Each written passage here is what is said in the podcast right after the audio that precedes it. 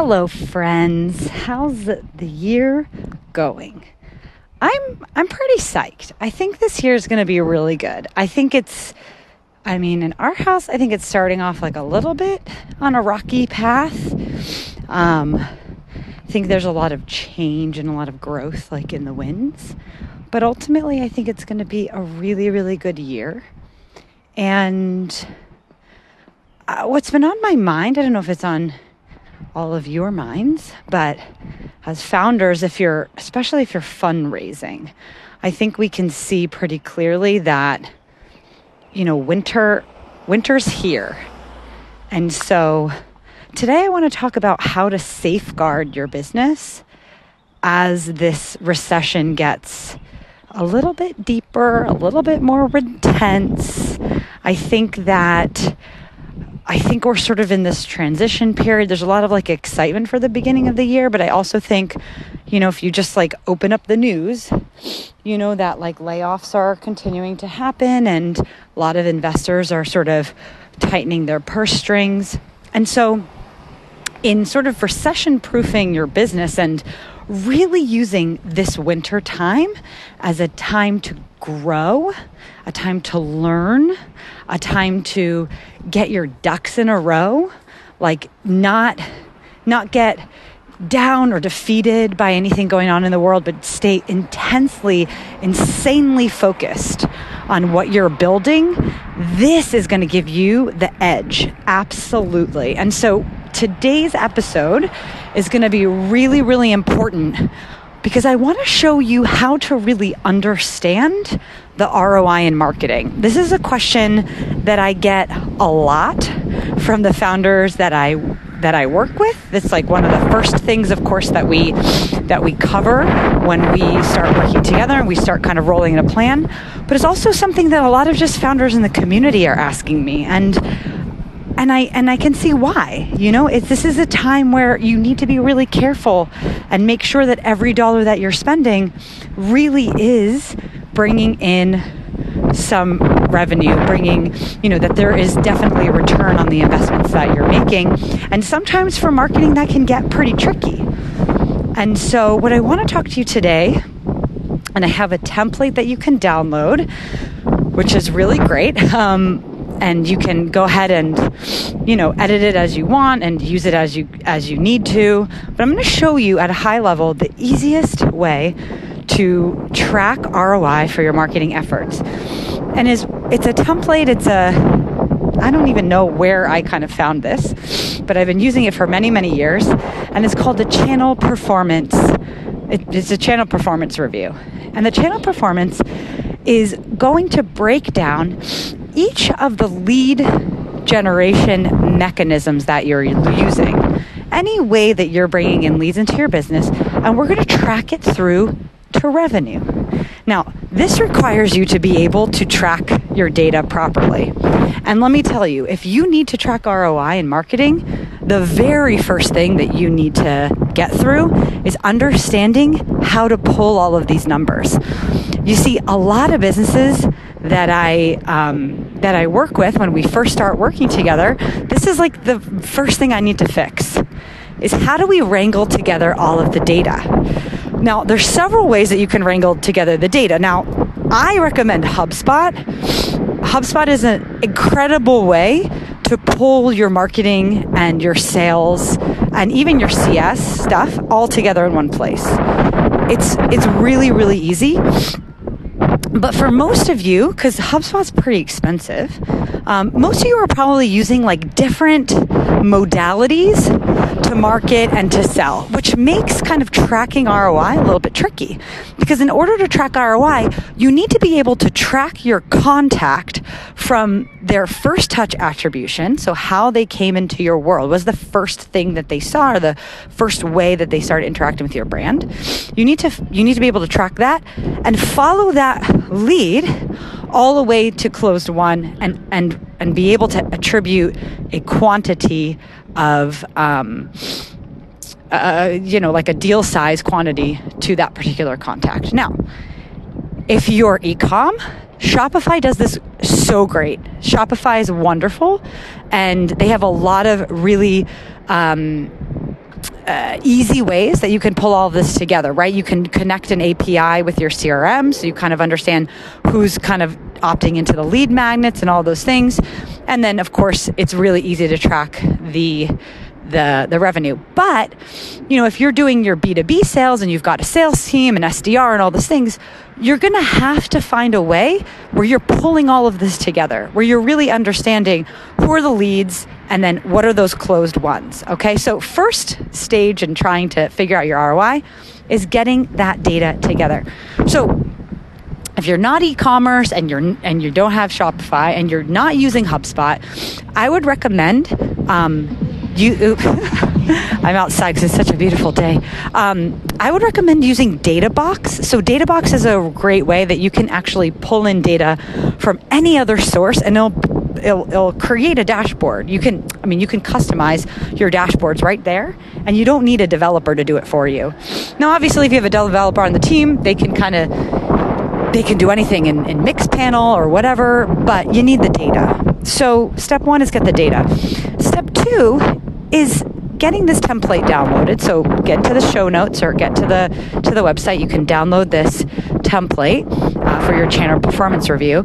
And what you're going to want to do is you're going to start by identifying the ways in which you're getting leads into your business.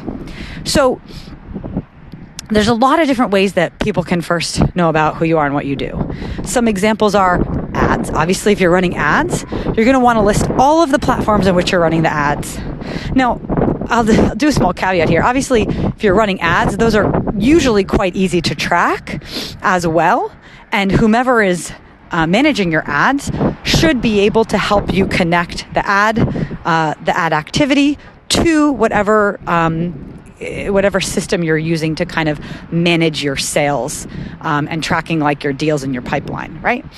Um, but nonetheless, you're going to want to list all the ads that you have going, all the platforms. You're going to want to put them right there in the. Uh, if you d- please download this uh, template, if you can do it with me, if you're um, if you're kind of at, at the desk, but if you're in the car, you can do this later.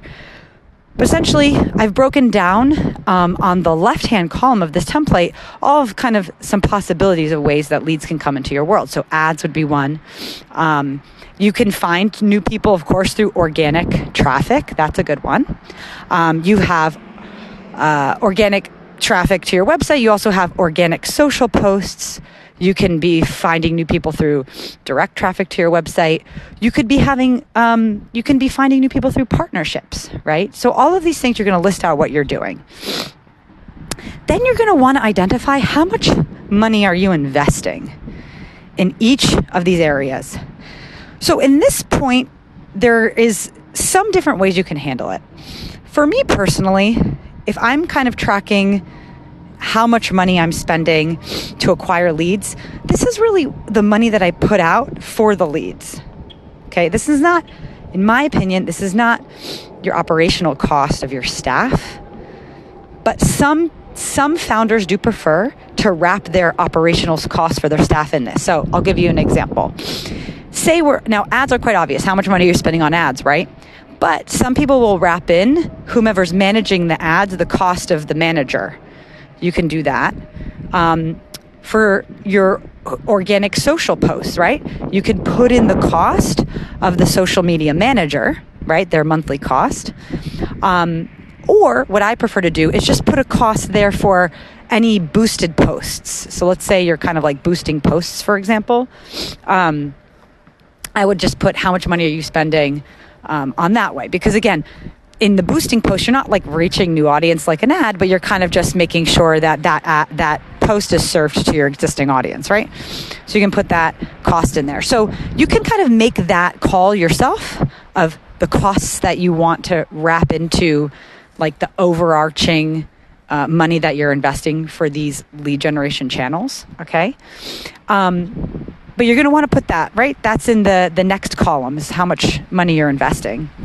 And then you're going to want to figure out how many new leads did that channel provide you within a given period of time. Um, the the template that I give you is kind of set up as like a year to date, which I think is pretty good because you can kind of just like be tracking like a larger set. But of course, you can measure however you want to. So what you're going to do is you're you're looking at your leads, right? And in that in that very simple formula, you're going to be able to see how much you're paying per lead. And it's really important, I believe, to have all of this information next to each other on one sheet. So oftentimes even in the scorecard template, if you've downloaded my scorecard template that I use, it is kind of difficult to really see an apples to apples comparison of cost per leads. I love this template of the channel performance review because it's really showing you how expensive your leads are per channel, right? So it's a really interesting, super interesting way to kind of view everything and it, it, it allows you to kind of glean insights much quicker. Okay. So then from there, so we're looking at our our amount of of leads. And then from there, you're going to want to say, okay, well, out of those leads, the leads that came from those sources, you want to see how many of those leads turned into clients, right? You want to see how many leads turned into clients. And then you're going to want to you're going to also want to identify how the, the deal size, right? So if you're selling the same, like one thing and everything has the same price, it's quite easy to figure. But you're going to want to add up, right, from that channel, what was the revenue from that channel? And you're going to be able to understand with those numbers what is your cost per client, right? Your cost per closed deal from that channel.